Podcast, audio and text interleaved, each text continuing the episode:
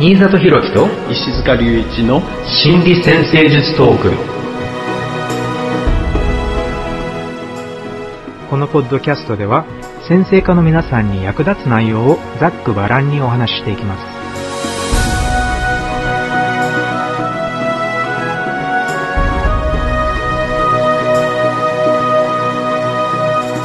はい皆さんこんにちは。新里博樹です。こんにちは。石塚隆一ですよろしくお願いします。よろしくお願いします。はい、えー今回のテーマは出生図と健康問題です。はい。今回は結構やはりね重要な問題ですから、えー皆さんからのご質問もたくさんいただいています。はい。結構なかなかあと微妙な問題でもありますよね。あのいろいろ影響の大きいっていうかね心にもこう、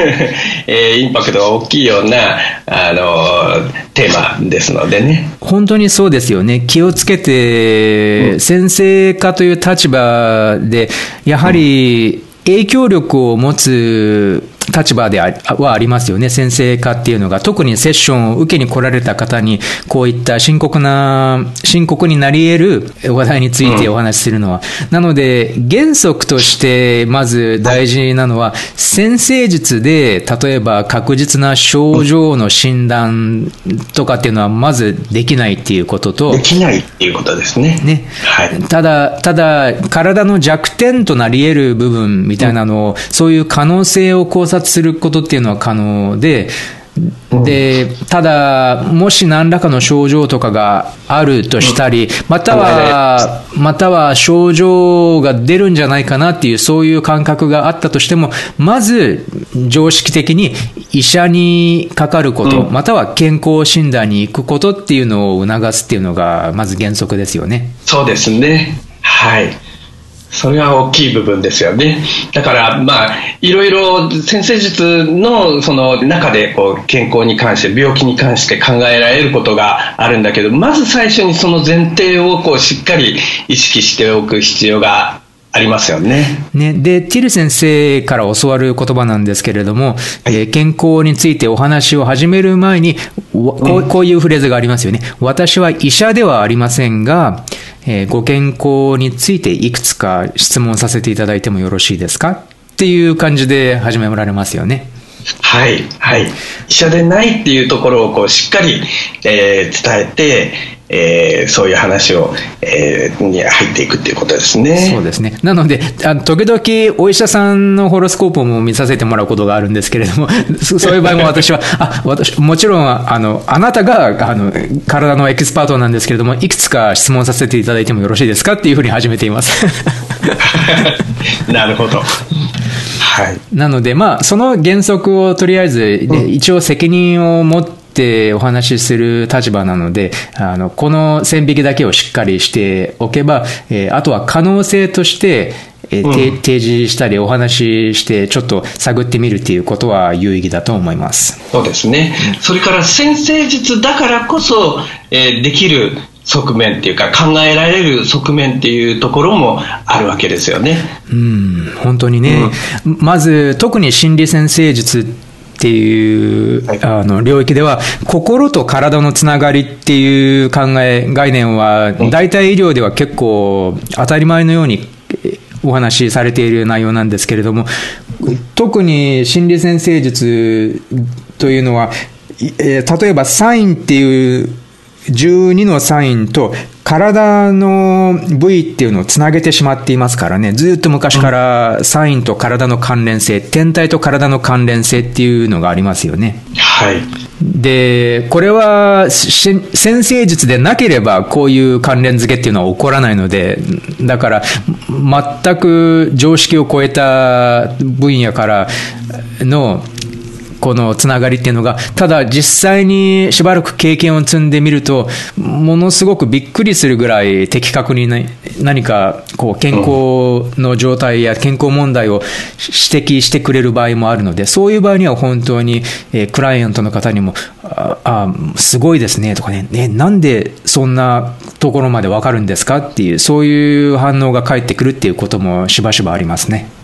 そうとっても興味深い部分ですよね、その働くそのメカニズムはわからないけど、でも何かしらそういうね、えー、まあ、象徴を通して、その一人の人生の中で、まあ、体のことと心の話、あるいは、えー、いろいろな人生の実際の行動っていうかね、こう活動のこう、えー、いろんなジャンルでの活動とかね、えー、そういうのがこう何らかの形でリンクしているっていうことですよね。でこの心と体のつながりっていう概念が、えー、成長上において、えー、起こる心の緊張とつながっていたりして、それでこれをティル先生は蓄積されていく赤字っていう言葉を使っていますよね。蓄積されていく赤字とか蓄積されていく負債。うん、特にこの、えー、健康問題に関連していく時にこの概念がとっても重要になるっていうことですよね。ねうん。まあ、人間誰でも、えー、年を取っていくといろんな、ね、体の、えー、部分が、まあ、調子悪くなっていくものですがその人その人のこういろんな行動パターンやあの心の動かし方のパターンと何らかの連携をするような形でえー、体のいろんな症状っていうのがこう連動している。そう。それでその時それを追っかけていく時にこう蓄積される赤字っていう概念をこう使うと、えー、見えてきやすいっていう感じかもしれないですよね。そしてこれはよく成長上の緊張っていう言葉を例えば土星や火星や冥王星からのハードアスペクトとかそういうそういうものが出生図図に現れている場合によく使いますよね。この成長上の緊張っていう言葉を。で、その緊張に対する反応の仕方っていうえー、のがすごく重要だと思うんですけれども、まあ、例えば、いろいろな感情が抑圧されていく。そしてその抑圧が心と体に与えるストレスみたいなものが蓄積されていく。そして、やがて何十年か経って、どこかでそのその何十年もかけて蓄積され続けてきた、例えば怒りの感情であったり、憎しみの感情であったりっていうのが、何らかの症状となって現れる。はい、こういう、こういう考え方は実は先生術だけじゃなくて、割と代替医療系のね、これはすごく大きな分野なだと思うんですが、えー、その、そういった分野の中では当たり前のようにお話しされていることで、えー、ルイーズ・ヘイっていう方がいますよね。はい、えー、アファーメーションの一番最初にね、有名にしたあの方なんですけれども、えー、せな確か去年92歳ぐらいで、えーねえー、眠っている間に、ね、完全に健康な状態で眠っている間に亡くなったっていうお話があるある方なんですけれども、えー、彼女は自分が、えー、がんになってそのがんになった時が、えー、彼女の人生の変わりまず重要な転換期で自分の考え方を変えることによって、そしてもちろんアファーメーションなど、また、えー、食生活を変えたり、考え方を完全に変えていくことによって、自分の力で癌を治すことができたっていう経験をもとに、彼女の健康に関する考え方っていうのを、例えばエイズ患者の方たちのサポートグループを使って、たり、えー、サポートグループを作ったりして、で、そういった方たちの健康の回復に貢献されて、でもそれを何十年も続けておられた方なんですけれども、で、彼女によると、がんっていうのは、憎しみを捨てきれないことから起こる病気だっていう。そういうね、ここの彼女自身が言うね、もうこれはものすごい鋭い言葉だなって思って、なかなか軽々しく口にできる言葉じゃないんですけれども、もちろん、あだから必ずしも先生家が言っていい言葉なのかどうかはわからないんですが、ただ、こうやって考えてみるときに、憎しみっていうのを胸に抱き続けて生きると、必ずどこかで体にツケが来るっていうのは、えー、おそらく適しているんじゃないかなっていうか、あの的を得ているんじゃないかなっていうのは、本当に私は個人的にはそう感じています。そして、はい、彼女が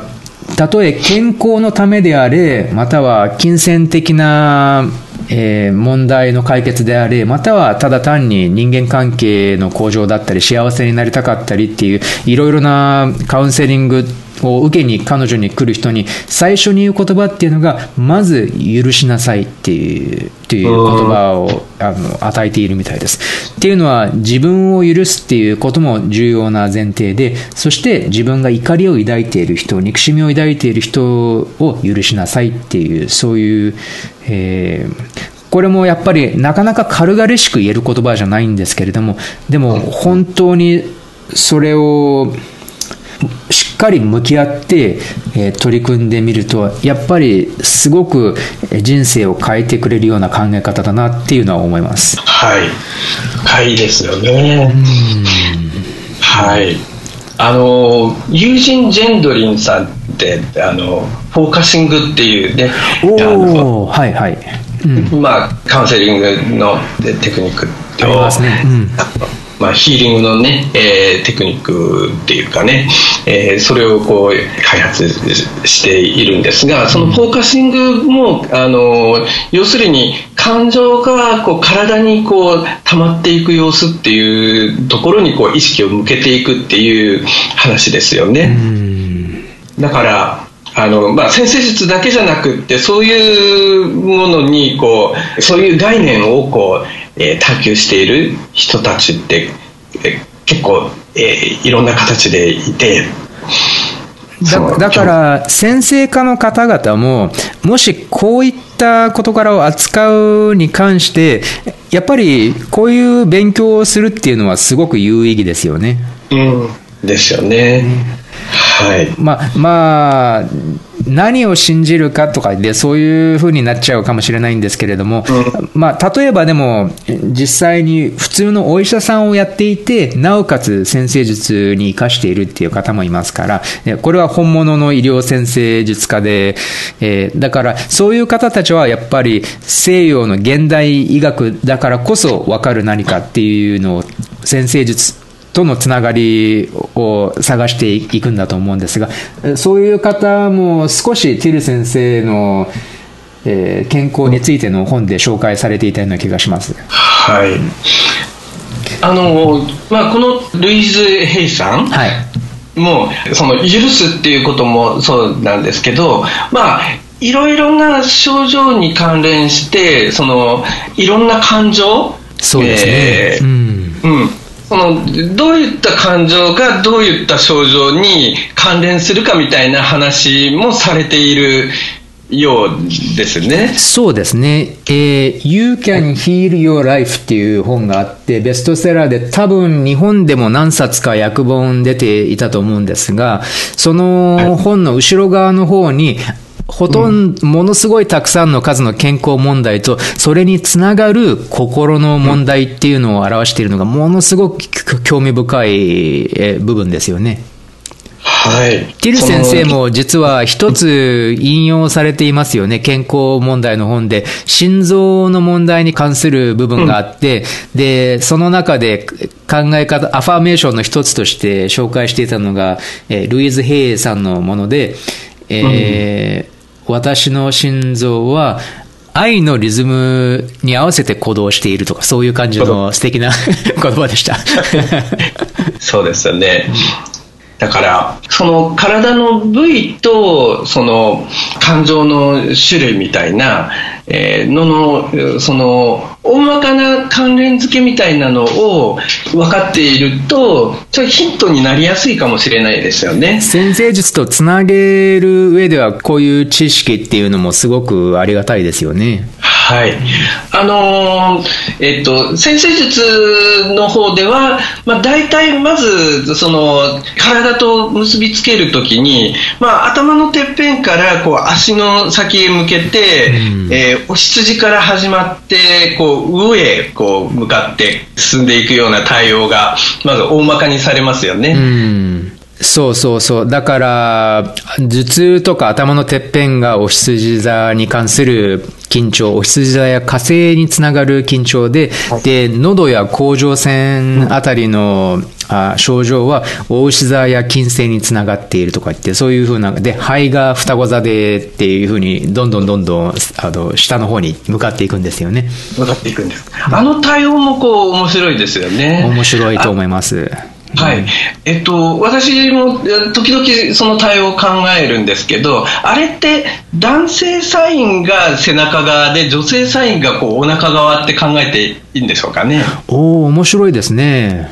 おお、うん、おなんとなくわかるような気がします。そういえば、そういえば、獅子座と背骨に関する関連性みたいなのもちょっと紹介されていたような気がしますね。ティル先生の本で。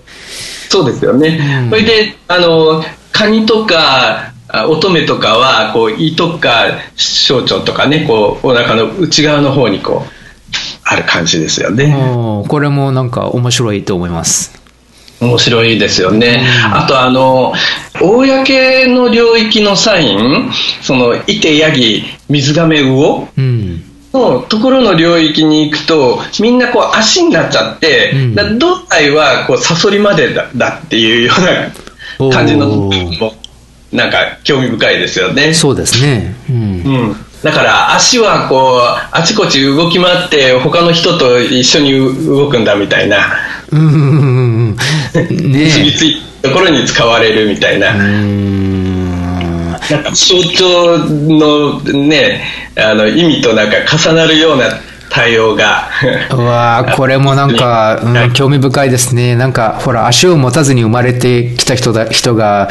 いて、いて座ステリアムが12ハウスになったりとかね、なんか、そういう、そういうつながりとかありそうですよね。はいはい。あの、サインと天体って、その天体の方がちょっとアクティブにこう動くじゃないですか。そうですよね。うん。サインは、まあ、ある場所にあってそれでまあその場所になんていうのかないろんなこう経験を蓄積していくようなイメージ、うん、あくまでも背景ですからね。うん、うん、えー、こうね利用していくような感じの、えー、ニュアンスがあるんですけどそれとあの例えばえー、体の中での働きのイメージっていうのもあの多少重な重ねてね考えることできるかもしれないな、それは例えばあのー、いろんな体の部位あるいは臓器がこうあるじゃないですか、はい、臓器自体は体の位置だからサインっていうふうに考えることできるかもしれないしでもその臓器が果たしている機能役割っていうのはこう天体の話だなみたいなうん、なんか面白いですね。この、何かこう、動きが出てきますね。そういうふうに考えると。うん、うん、実際に体の中でもエネルギーの交換っていうのが、ね、一瞬、一秒一秒行われていますからね。うん、そうですね。もう、小宇宙ですね。小宇宙ですよね。うん、面白い。だから、その中でのこう、動き自体をこう、まあ、イメージで追っかけていくっていうのが、まあ、なんか、とっても興味深いところですけどね。うん、それで、こういった緊張のアスペクトっていうのが、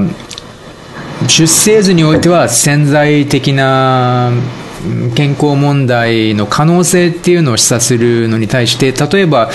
トランジットやソーラーアークにおける緊張っていうのがもしかしたらそういった問題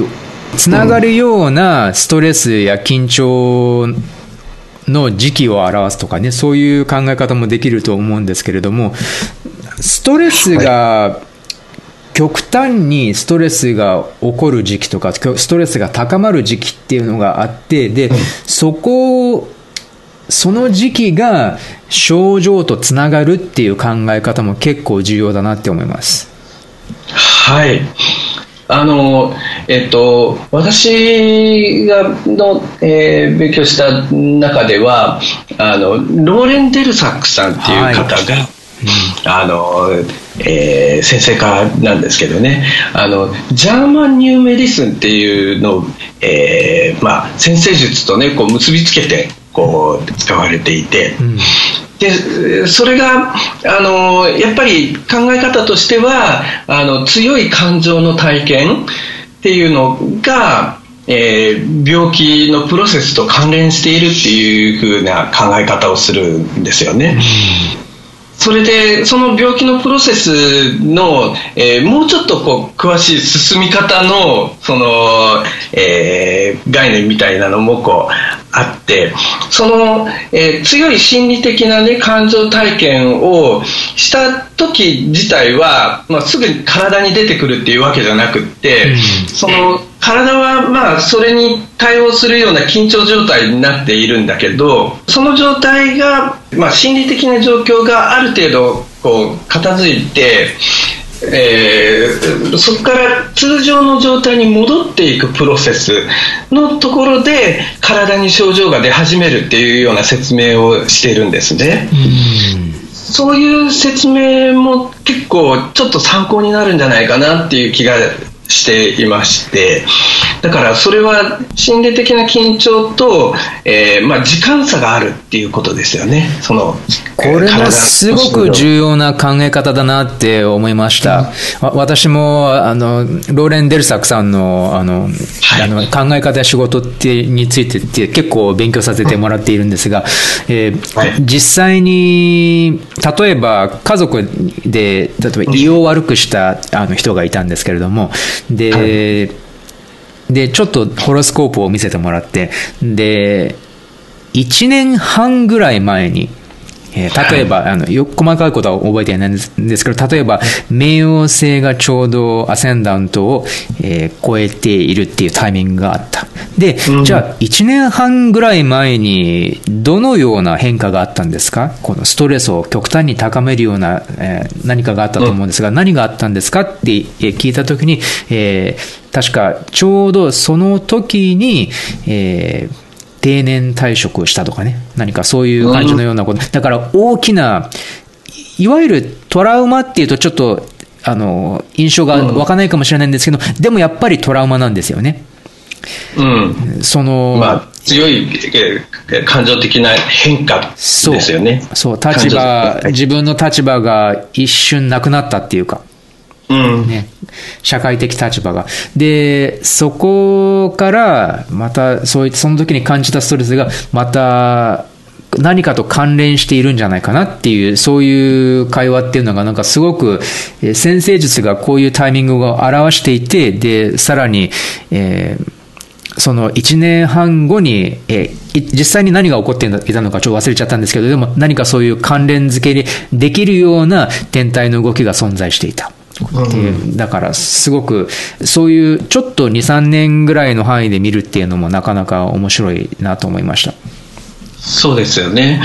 あの、だから先生術を使うと、その、えっと、例えば病気の症状なら症状っていうことだけじゃなくって、その、まあ、時間の流れの中で、その、同じ、えー、象徴がどういうふうにこう、働いているのかとか、あの、そういう部分をこう、えー、見ていくことができる道具なので、それと、あの、また、病気とはちょっと違う、えー、部分かもしれないけど人生のこういろんな変化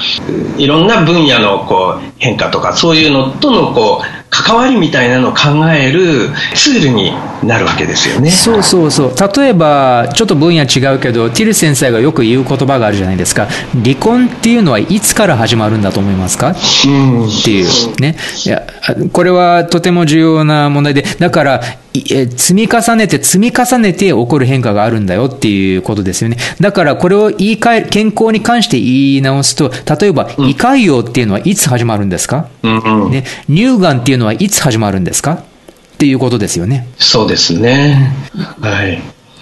だから、まあ、その、胃潰瘍っていうのも、こう、あの、胃が痛くなるっていう、こう、表現もありますよね。その、えー、何か心配事とかそういうのがこう、えー、強くなると胃が痛くなってこう胃に負担をかけてるんだけど、でもまあ通常はあのそれですぐ回復をしていくかもしれないけど、それがもうこう、えー、慢性的にこう、えー、積み重なっていって症状になるわけだから、じゃあ最初にいつ胃が痛くなり始めたんだみたいなそういうじゃあ感情体験はいつから始まってるんだっていうところをこう考えていくとなんかまた違うところにつながってくるかもしれないですよね。そう。そして、多分深刻であれば深刻な、健康問題が深刻であれば深刻であるほど、おそらくものすごく深い、根っこがものすごく深いものなんじゃないかなっていう感情体験っていうのが、もう多分子供の頃に体験したトラウマとか、そういった環境に存在していたトラウマっていうのが、10年、20年ぐらい続いてきたかもしれない。そしてもしかしたら結婚、成人して結婚した後も似たよううな感情体験っていうのが続いたかもしれない。で、そこから、え積もり積もってそういった深刻な病気として現れるのかもしれない。そうですね。そういうような、例えば出生図の中で、こう、まあ、例えば、その胃ならね、こう、胃に関する弱点みたいなのが、こう、考えられたとして、そうすると、あの、もしかすると、その、日々のこう、生活の中で、胃に負担をかけないような、それは、こう、えー、いろんなことを心配しすぎないような、うん、その、なんていうのかな、こう、えー、意識のこう、動かし方をこう、えー、身につけていくっていうことは、かなりそういうね、こう蓄積を防いでいくっていう視点からは効果があるんじゃないかなっていう気もしますよね。これこれが心理セラピーの分野ですよね。はい。ねうん、あるいはあの事前にこう予防していくみたいなそういう発想にもつながるかもしれない。です。そうですね。で、もうちょっと根深い問題に関しては、えーはい、まだこれ新しい分野なんですが、感情解放っていう考え方があって、うん、で、はい、蓄積されてきたこういう重い感情、怒りであったり、憎しみであったり、不安であったり、えー、恐怖心であったりっていうのを、えー、何らかの形で解放してあげるっていう、そういう代替医療ですけれども、そういうのも結構あるみたいですね。私も私が行っているコーチは毎週行くんですけれども、えやはり感情解放のコーチで、だからそういうやり方で、えー、蓄積してきたいろいろな重たい感情みたいなのを解放していく。そしてそのプロセスを続けることによって自分の中で蓄積する前に気づけるようになるとかね、そういうふうにだんだんだんだんだから、えー、情緒的な感覚っていうのができてくるようになるっていう、そういうのも、えー、利点なんですけれども、えだからそういう分野もあるっていうのも結構だから希望につながる知識っていうのがいくつかあると思うんですよ。はいね、はい、単なる犠牲者じゃないですからみんなこういうこういう知識を得るからには例えば先生術が実際の健康問題を反映しているんだったらじゃあそういう人たちはにはどういう希望があるかって考えたときに、まあ、いろいろあると思うんですよ。はい、ね、それが、だから今、石塚先生がおっしゃったように、考え方をどういうふうにより、ね、健康問題の予防につながるような考え方を、要するに、悪い考え方のパターンっていうのを直していくっていうことが重要ですよね。ここれも一つですし、またもしかしたら食生活が、例えば極端に何かね、良、うん、えくない食生活だったら、それも食生活からまた体をいたわるっていうことにつなげていくっていうことも当然可能ですし、で、えー、また直接感情に働きかけるっていうのもあると思うんです。だからこういうヒーリングっていうのも結構すごく深い世界だと思うんですが、ただ、すごく重要だなっていうものが、人と、人から受けるサポート。はい、はい。ね、人と人とのつながり、うん、人から受けるサポートっていうのがものすごく重要だと思うんです。なんでかっていうと、えー、こういった不安であったり、トラウマであったり、こういう強い感情体験とかであったり、えー、いろいろあると思うんですけど、これを人と打ち明けることができたときに、すでに感情解放の効果があるっていうことだと思うんです。はい。はい、結構ね、その、えー、ホロスコープのこう象徴っていうところで考えたときに、例えば体の中もそのいろんな部分といろんな部分がこう連携しながらこう働いているわけですよね。その連携が、あのまあ、滞ってくると、もしかしたら、いろんな体の部分のその機能がこうしっかり働きにくくなってしまうかもしれないし、それを象徴として、えーと、違う側面にこう結びつけて考えればその人間っていうのは一人一人こうあの外のこう、えー、まあ、社会とかねこういろんな周りの集団とこう結びつきながらこう働いていてそこでもこうやっぱりそのその中でのやり取りみたいなのがねこうしっかり流れていくとやっぱり健康な形でこう活動できるような状況もできるかもしれないですよね、うん、それ次元が違うけどどっかでつながってるのかもしれないですよね。なんかこなんかガイア理論とかにつながってきそうですね でもまあ先生術的な発想っていうのはまあそういう部分もこう考えることでできるかも、うんうん、そう本当にいろいろなレベルで当てはまりますよね。この循環を、はい、エネルギーの循環を良くしてあげるっていうのが、うん、で社会においてもまた個人的なレベルにおいても健康レベルにおいても、えー、その周囲からの循環をやめて、えー、完全に離れてしままったものが例えば、えー、良くない病気の細胞になってしまったりっていうのがありますからね。うん、そうですね、うん、でここででは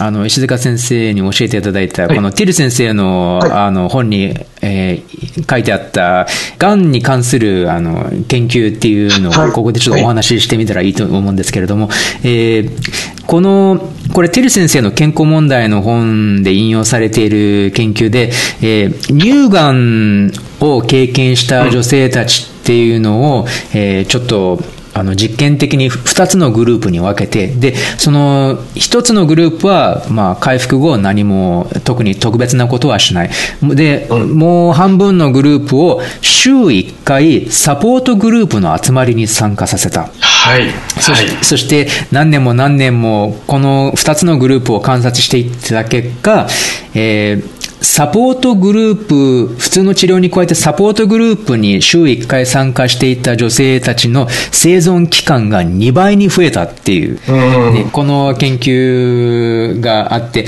で、その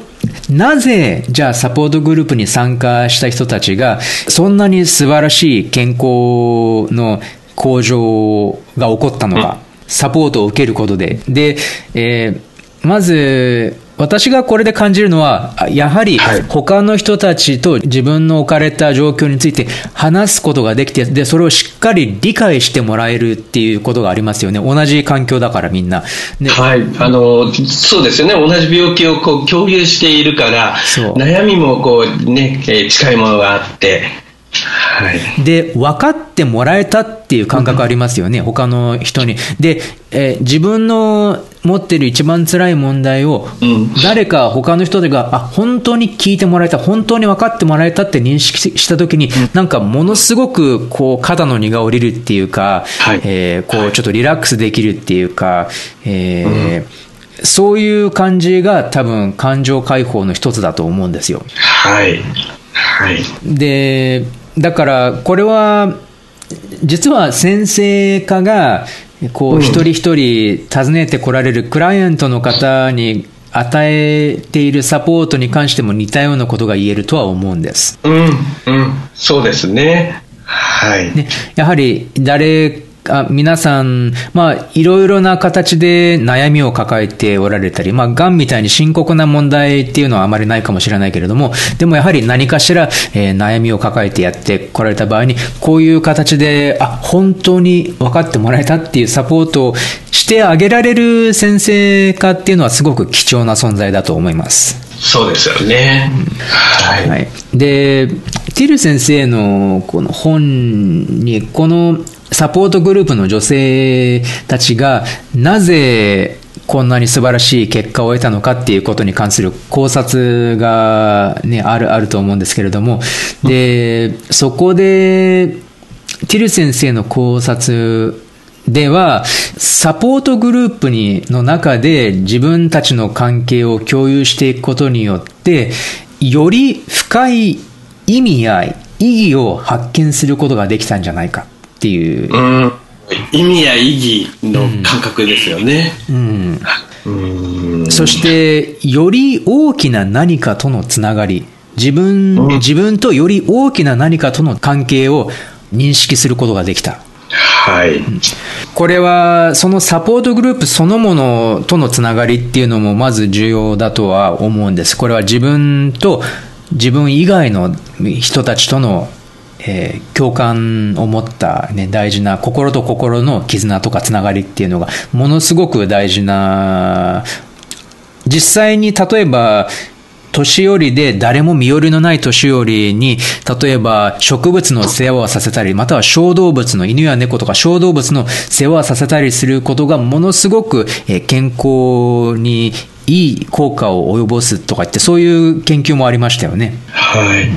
だから、まあ、この辺の話って、その、まあ、えーと、よくこうスピリチュアルな、えー、次元のこう理解みたいな、うん、えー、話をしますがどこかでそういうような、まあ、心の奥の方にあるそういう部分がこう実感として動くような気が気もしますよね。本当にまさしく人生最大の逆境ですよね。こういう癌とかを経験するっていうことは。で、そういう時だからこそ、うん、えー、感じる関係性っていうのがありますよね。より大きな秩序、より大きな何かとの関係性。で、日本、日本は基本的に宗教的な、えー、ベースっていうのはあまりない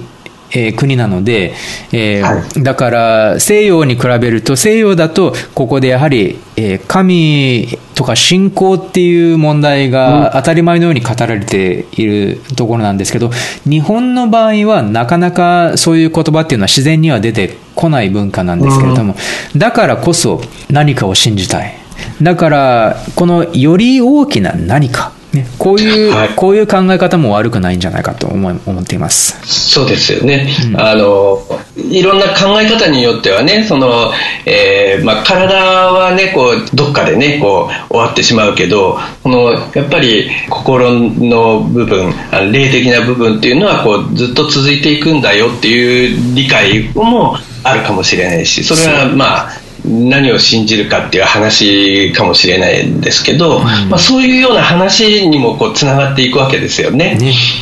そこでなんか新しい意味意義みたいなのがこう感じられたりとかねあのつながりを感じられたりとかね、えー、そういう部分があの、まあ、とってもこう力になるのかもしれないです、ね、そう、それ、それが、その結果が重要だと思うんですよ。うん、だから、ね、何を信じる、信じない、何が正しい、正しくないとか、そういうのを超えたもので、えー、実際にそういったより大きな存在とのつながりっていうのを感じた人たちが、えー、何を得ているのか。っていうのがすごく重要なポイントだと思うんです。はい。なんでかっていうと、生きる意味を見出せるっていうのは、おそらく、生命体にとっては本当に生死を分ける問題なんじゃないかなって思うんです。はい、はい。まあ人間っていう生き物に限ったことだと思うんですけれども。はい、ね、うん。深い部分ですね。そうそう。生きる意味を見出せるか見出せないかっていうので、それだけで幸せであるかそうでないか、幸せを感じられるかそうで、感じられないかっていうのの分け目になってしまう。それぐらい重要なことだと思うんです。はい。あの、ちょうどその、ティル先生の本のこう、えー、中で、そのあたりをこう、まあ、語っている部分があって、えー、意義が確立されると心は喜ぶ。たとえ間違った情報解釈だったとしても、昼が夜を定義するように、騒音が静けさを定義するように、それは価値判断を遂行するので、セラピー的な価値があると。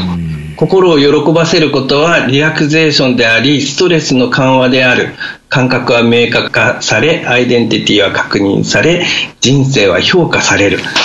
というような感じでね。これもいい、いい一節ですね。うん、深いですよね。意義が確立されると心は喜ぶ。うん、うんこれは先生術を勉強されている方、先生術に魅力を感じている方々だったら必ずわかる言葉だと思います。うん、うんはい。なるほど。じゃあ、この送っていただいた一番最後の一節をちょっと読んで締めてみませんか？はい、はい、はい。ここの最後の部分がね、はい、あの、とっても印象に残る部分なんですが、はい、えー、コンサルテーションでは、まあ、そのグループのサポートっていうのとコンサルテーションっていうのをこうちょっと関連づけてイメージしていてですね、コンサルテーションでは私たちは人生の成長の記録や関連する概念や意味変化の時期などの間の連携を追求しますと。そして何よりも増してコンサルテーションは似たような成長の欲求圧力や理解恐怖を共有する2人の人間の間の連携なのです。でコンサルテーションではクライアントはもう1人ではなく、えー、先生化も1人ではないんです。コンサルテーションこそサポートグループなのです。っていう。いい、いい言葉ですね。うんなんか深いですね。これを本当に理解、先生科がね、コンサルテーションを行っている先生科が、これを本当に理解できたら、その、うん、その姿勢だけで多分、えー、救われる人たちっていうのがたくさん出てくるし、で、当然、プロとしての活動も、えー、1レベル上がりますね。はい、うん、でしょうね。じゃあ、ここでいい感じなので、えー、質問を結構たくさんいただいているので、質問の方に移りたいと思います。はい。えー、まず最初の質問です。自分の中にあるエネルギーややりたいことを良い表現で出さないでいると自家中毒となったりストレスを抱え込むことがあまりにも日常的なパターンとなっていると思われるクライアントにお二人はどのようにアドバイスされていらっしゃいますか？はい、まあ、どのようにっていうのはなかなか、まあ、それぞれの状況によって、えー、変わってくるかもしれないですが、まさにあのこういう部分が重要な着目点ですよね。まあ、日常的なパターンをこう振り返って客観化していくプロセス。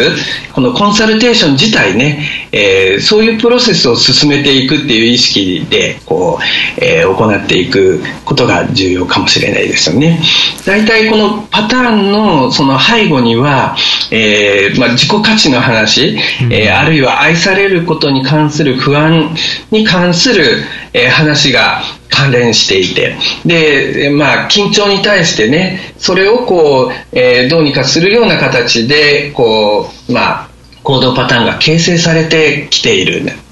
でもおそらくあの最初の行動パターンが形成された時っていうのはあのちっちゃい頃なのであのあまりこういろんなこうえ工夫ができにくかった時に形成されたのかもしれない、うん、でもしかしたら今はね、えー、状況環境がえー、異なっていて、えー、いろんなことができるようになっているかもしれないな。そのような、えー、ところをこう、えー、考えながらその人に、えー、とってねどんなことができるだろうか整理していったらいいのかなと思います。うん。我慢しなくていいんじゃないですかってとかね、うん、もう我慢しなくていいんじゃないのっていうシンプルな質問だけでもなんかすごく違った可能性が現れてきたりしたりしますよね。うん、そうですね。うん。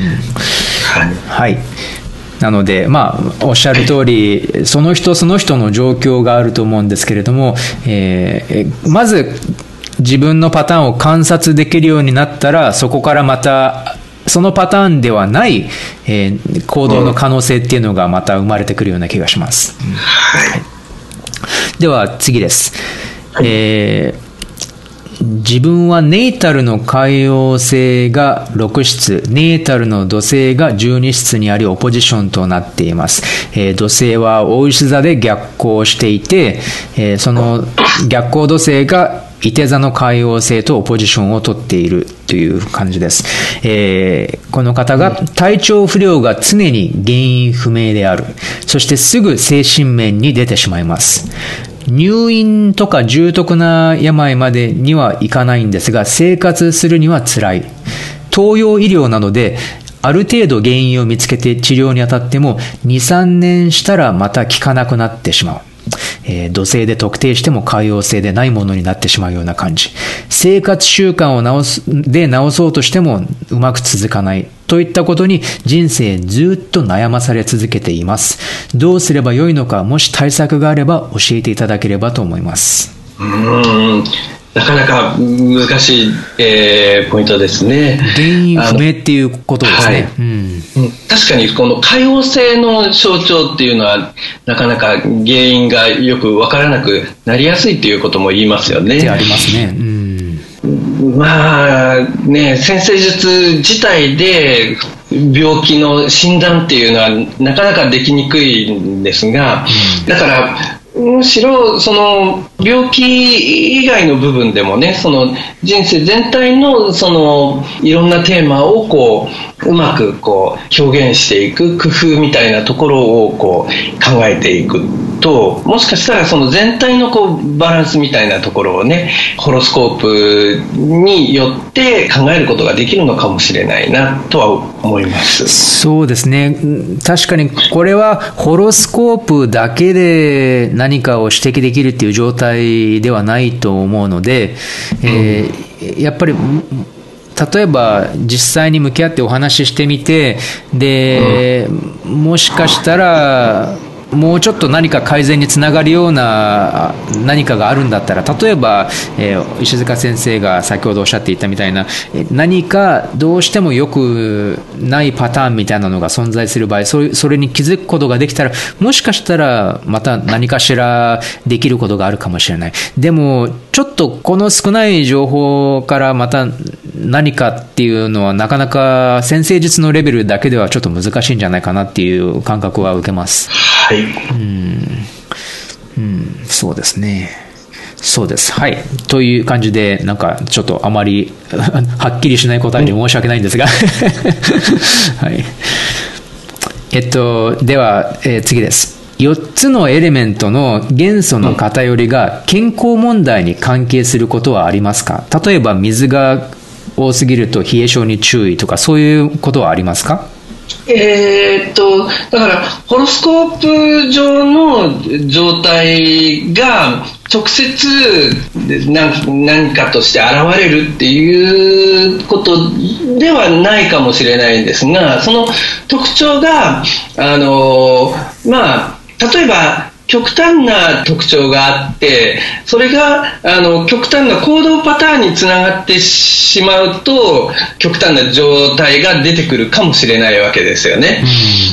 極端なあの、まあ例えばホロスコープの中での偏りがあったとしてでもその偏りをこう意識しなが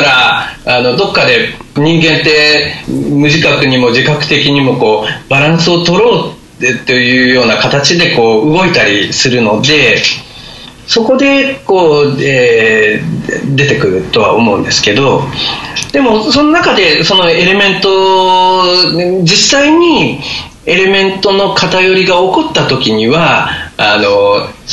まあ、そのエレメントに関連するような症状が出てくるかもしれないですよね。うん私は偏りそのものが何かの要因っていうふうに考えることは多分しなくていいんじゃないかなとは思うんですがただ例えばその偏っている元素が極端に緊張を受けていてそれが抑圧されている場合っていうのは多分その抑圧されているストレスとかっていうのが、えー積み重なっていく負債として、積み重なっていく赤字として、えー、どこかで出てくるっていうのはあり得ると思うんですが、ただ、しっかりエネルギーが自分のものとして活動的に表現されている場合には、元素の偏りが健康問題につながるっていうことは多分ないんじゃないかなって思います。そうですね。だから、その、えっ、ー、と、ホロスコープから出てくるっていうよりは、まあ、実際にどういう状態になってるかっていうところを、ホロスコープにこう、照らし合わせながら、えー、考察を深めていくっていうふうにしていった方が、あの、有効に働くかもしれないですね。そうですね。理論から入るよりは、あの、あの実際の実例から勉強していくっていうのが近道かもしれませんね。はい。あと、あの、えっと、まあ、その、えっと、予防っていう話、うん、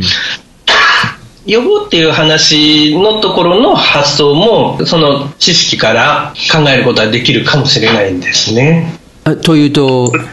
あの、まあ、もちろん、元素の偏りだけじゃなくて、それぞれの、まあ、緊張の天体配置に関しても言えるかもしれないですけど、その状況が予測される、うん、えー、場合には、えー、まあ、前もって生活パターンだとか意識の向け方の方向性とかねそういうのをこう注意することができるかもしれないですね。あそうですね、うん、何何か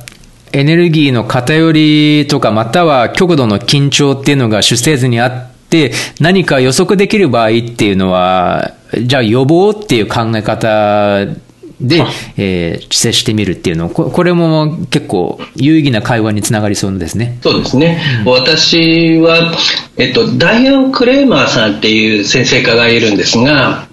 あの、まあ、ある勉強会でね、その先生科の方、まあ、医療先生術をやっているんですけど、うん、まあ、あの、その方が書いた本をね、こう、題材にして、こう、勉強をこう、深めていっていたんですけど、はい、まあ、その中でも、まあ、そのエレメントによって、モードによってね、えー、どんな状態になるだろうかっていうところの考察とか、はい、あの、えー、それをこう、まあ、どんなふうにね保管していこうか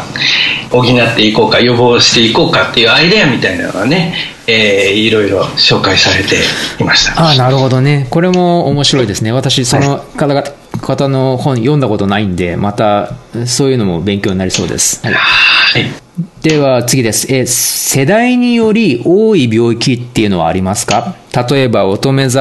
が冥王星、冥王星が乙女座にある世帯は腸が弱い人が多いとか、そういう感じの何かはありますか？えっと、これは、あの、考えられると思いますね。やっぱり、その世代によって、その天体の特徴っていうのが、あの、遠い天体は、その、えー、似たようなテーマをこう、保持しやすいので、だから、まあ、その大まかな偏りっていう形かもしれないですけどね。例えば、えー、っと、冥王星、天王星が乙女座でコンジャンクションしている世代ってありますよね。はい。はい。結構な長い期間で。で、これは確かティル先生ご自身もおっしゃっていたと思うんですけれども、えー、特に腸とか栄養の摂取っていう面に関して、えー、あの意識が高く高くなる。ね問題があるから意識が高高くなる、うん、これが確か60年代でしたっけ？60そうですね。65年を中心に、はい、でこの辺りから、えー、例えば、えー、ちょっとちょっと代替量的な考え方っていうのにも興味を示している世代がっていうか何かこう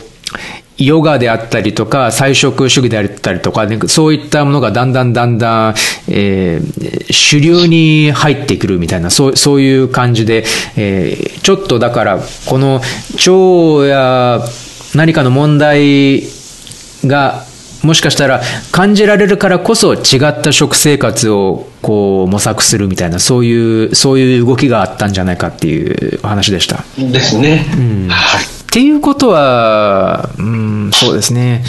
ただ、ただ、先生術的には、やっぱり冥王星と天王星っていう大きな緊張を及ぼすコンジャンクションが、その、その星座に入っているからこそ、その星座の部位が、えー、よりた、より負債を感じやすくなる、赤字を感じやすくなるっていうのはすごく理にかなっていると思うんですが、やっぱりこういうのも探せばいくつか出てきますよね。えー、この何十年の中で。そうですね。まあ、その一つのこう配置が、まあえーまあ、一つの方向で動くっていうわけじゃないので、だから、そのまあ、統計取ってみて、どういうような形で出てくるかっていうのは、なかなか難しいかもしれないですけどね、でもその世代の特徴みたいなのっていうのは、あの多分どっかでこうあって、でまあその世代の、まあ、文化の特徴っていうのかな、やっぱり、あの、人間ってちっちゃい頃の、その、えー、身につけたこう習慣とかあのパターンっていうのは結構こうあの続いていくかもしれないですから、うん、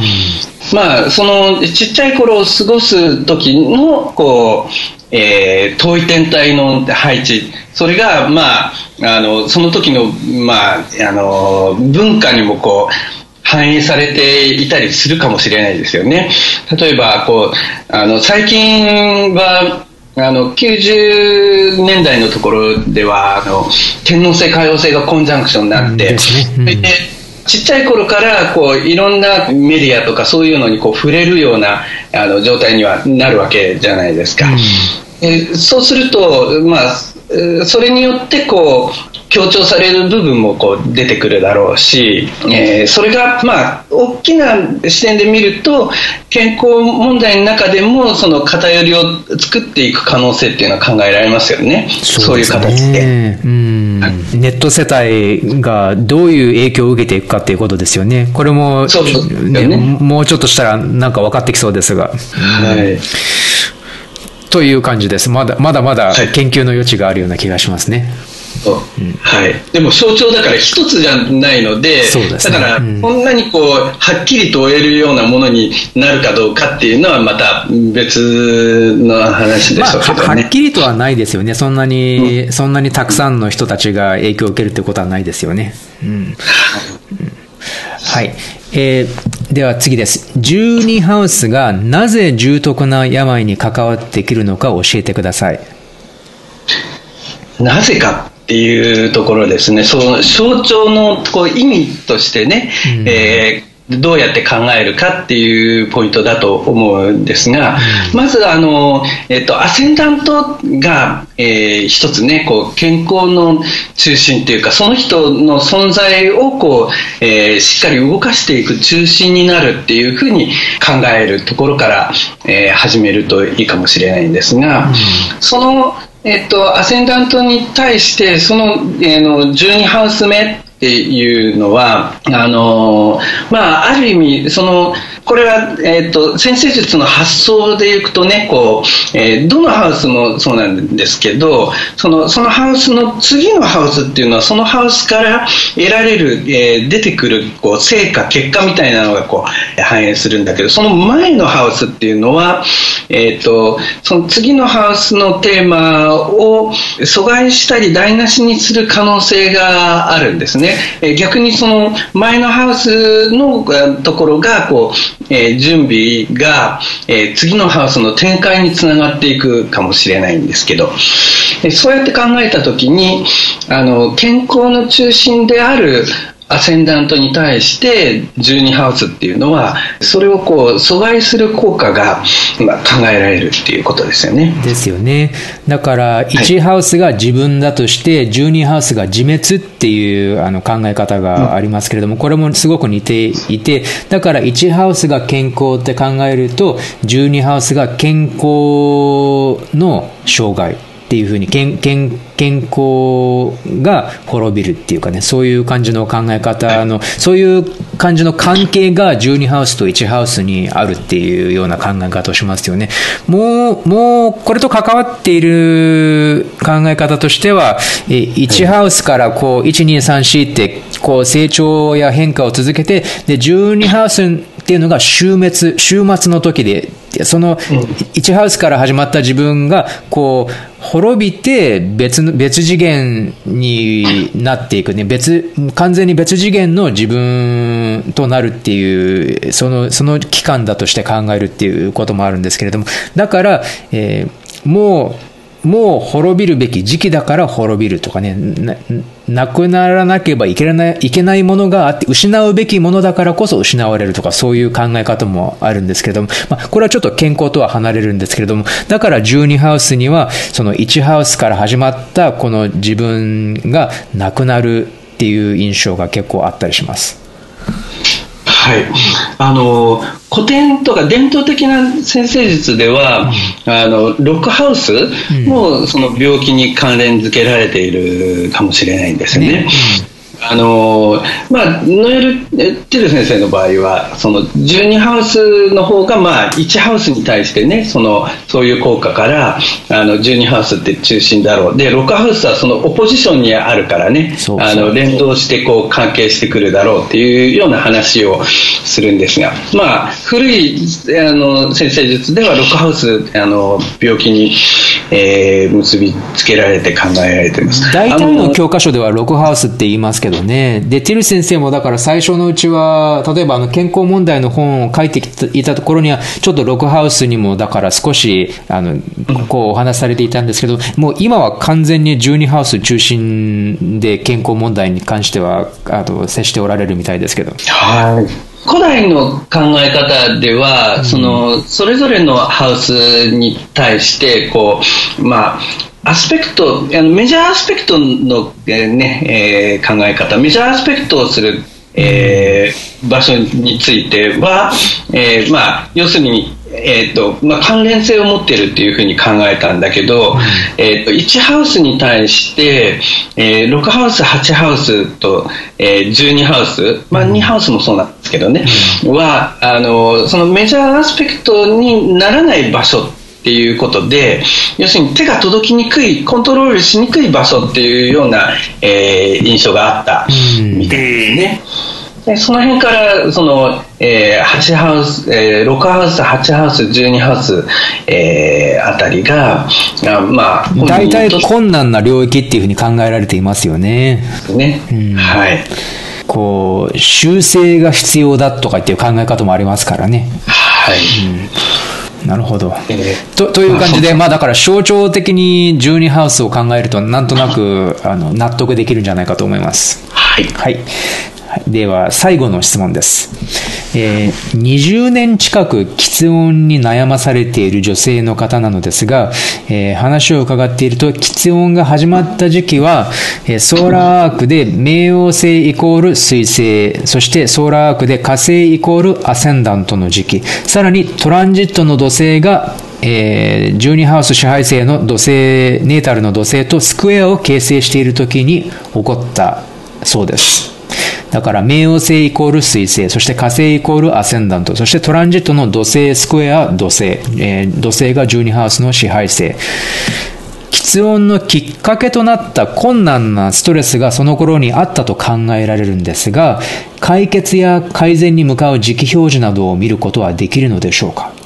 解決や改善に向かう時期表示などを先生術が見ることはできるのか、そして、喫音症の方に先生術からのサポートとしてどのようなことができると思われますかっていう、これ2つ質問がありますね。うん、どうでしょうね。この基礎っていうことは、まあ、コミュニケーションのテーマに関係するかもしれないなっていうところはありますけどね。そうすると、その、確かに、その、コミュニケーションのそのテーマが強調されている時に、まあ、そういう症状、状況がこう出てきたっていうところは、あの、象徴としてね追っかけられるのかもしれないですがじゃあその症状ストレス、えー状況っていうのがどのような形で出てきてどのような形で解消されていくんだろうっていうことは多分そのホロスコープ全体の話になっていくと思うんですけどね。全体の中で彗星なら彗星が、まあ、どんな役割をしていてそれがもしかしたらあの、えーまあいろんな、えー、意味での緊張の焦点になっているのかもしれないですよね。そうするとその緊張自体のそのメカニズムを分かった上でそれに対してこう全体のこうバランスをこう整えていくような形で工夫を、えー、考えたりそれが効果的な、えー、時期っていうのをこう見つけたりっていうような形になっていくんじゃないかなと思うんですけどただね、時期表示が来たから治るっていう考え方は多分難しいんじゃないかなって思うんです。これはほらね、天体が何もしないっていう考え方と同じで。うんはい、っていうことは、この今質問された方が先生科の方で、それでその喫音に悩まれている女性からの相談を受けたっていうことだと思うんですが、うん、えー、この今、着目している冥王星イコール水星、火星イコールアセンダント、そして土星、スクエア土星っていう、この着目している時期表示っていうのは、多分だいぶ的を得ていると思うので、じゃあ、このきっかけとなった困難なストレスっていうのを、まず、それが存在したかどうかっていうのは、え多分あると思うので、これをまず本人からお話を聞くべきだと思うんです。で、この時期に確かに存在していた、え要因があったんだったら、それを心理的にまず直面する。その、その出来事と直面して、もしかしたらカウンセリングとかが必要になるかもしれないけど、そこから解決していくっていうことなんじゃないかなって思うんです。例えば、もしその時期に、例えば何かすごく嫌な目にあったとかね、あの、いじめられたとか、または、なんかすごくひどい暴力にあったとか、何かそういうことがあったとしたら、それはトラウマカウンセリングの領域だと思います。ね、で、そしてそれを向き合って、いいカウンセラーの方を探して、で、えー、向き合う決心をするタイミングとかね、そういうことを始めればいいんじゃないかなって思えるような時期表示っていうのが、未来に、すぐ近未来にあったりした場合は、じゃあ、こういう形でアプローチしてみたらいかがですかっていう会話になるから、そしたら確かにそれは解決や改善に向かう時期表示ですよね。うん、でも、現実と切り離すことはできないから、やっぱり、えまず、じゃあそのきっかけとなった状況っていうのが何なのかっていうのを、まず、えー、見極めるっていうか、ちゃんとしっかりした情報を得ることから始め、始めて解決につながるんだと思います。はい。うんなので、この、その次の質問の喫音症の方に先生術からの先生術からのサポートとしてどのようなことができると思われますかっていうのは、症状に関するサポートっていうよりは、そのこれは喫音が心理的なものであるっていう前提なんですけれども、じゃあ、その前提になっている、えー、原因っていうのをまず見つけるっていうのが、これは先生術だったら割と可能ですし、ね、実際にこの質問されている方も、えー、うまい感じに、あの、そのつながりの時期をしっかり見つめていますからね、この、この3つの、えー、時期表示を通じて。だから、その先生術が術が教えてくれる情報をもとに、現実の環境っていうのを突き止めること、その会話を通じて。で、それから現実的な解決法っていうのが生まれてくると思います。はい。あの、まあ、この質問っていうこと自体についてね、こう、えー、ちょっと理解を深めていくのも参考になるかもしれないですけどね。うん、うんあのまあ、専門的な人の目から見るとその他の象徴がその話の中にどんなふうにこう関わってくるかみたいなところもこう考えることできるかもしれないしだから少しそのことについて専門的に学んでみると何か周りの象徴がなんか意味のある形でねその話に関連している様子が見えてくるかもしれないですよね。うんなるほどねこれも症状と心理的な要素とのつながりっていうのをまた突き止めていく上ではまた、えー、まだまだ研究の余地があるところですね。はい。という感じです。いや、でも皆さん本当にいい質問がたくさんありましたね。はい。はい。ということで、えー、結構ボリュームいっぱいの内容になりましたが、えーね、とても重要な、えー、うん、あのね、話題だからこそやっぱりたくさん質問があったんだと思います。また、本当に私もこれからもっともっと勉強していかなければいけないなって感じる分野の一つなんですけれども、えー、ぜひ皆さんもね、まあ、今回の会話がまた、えー、いくつかの気づきとか、ねえー、これからの勉強を助けるあの情報につながっていければまたいいんじゃないかなって思います。はい。はい、どうもありがとうございました。はい、ありがとうございました。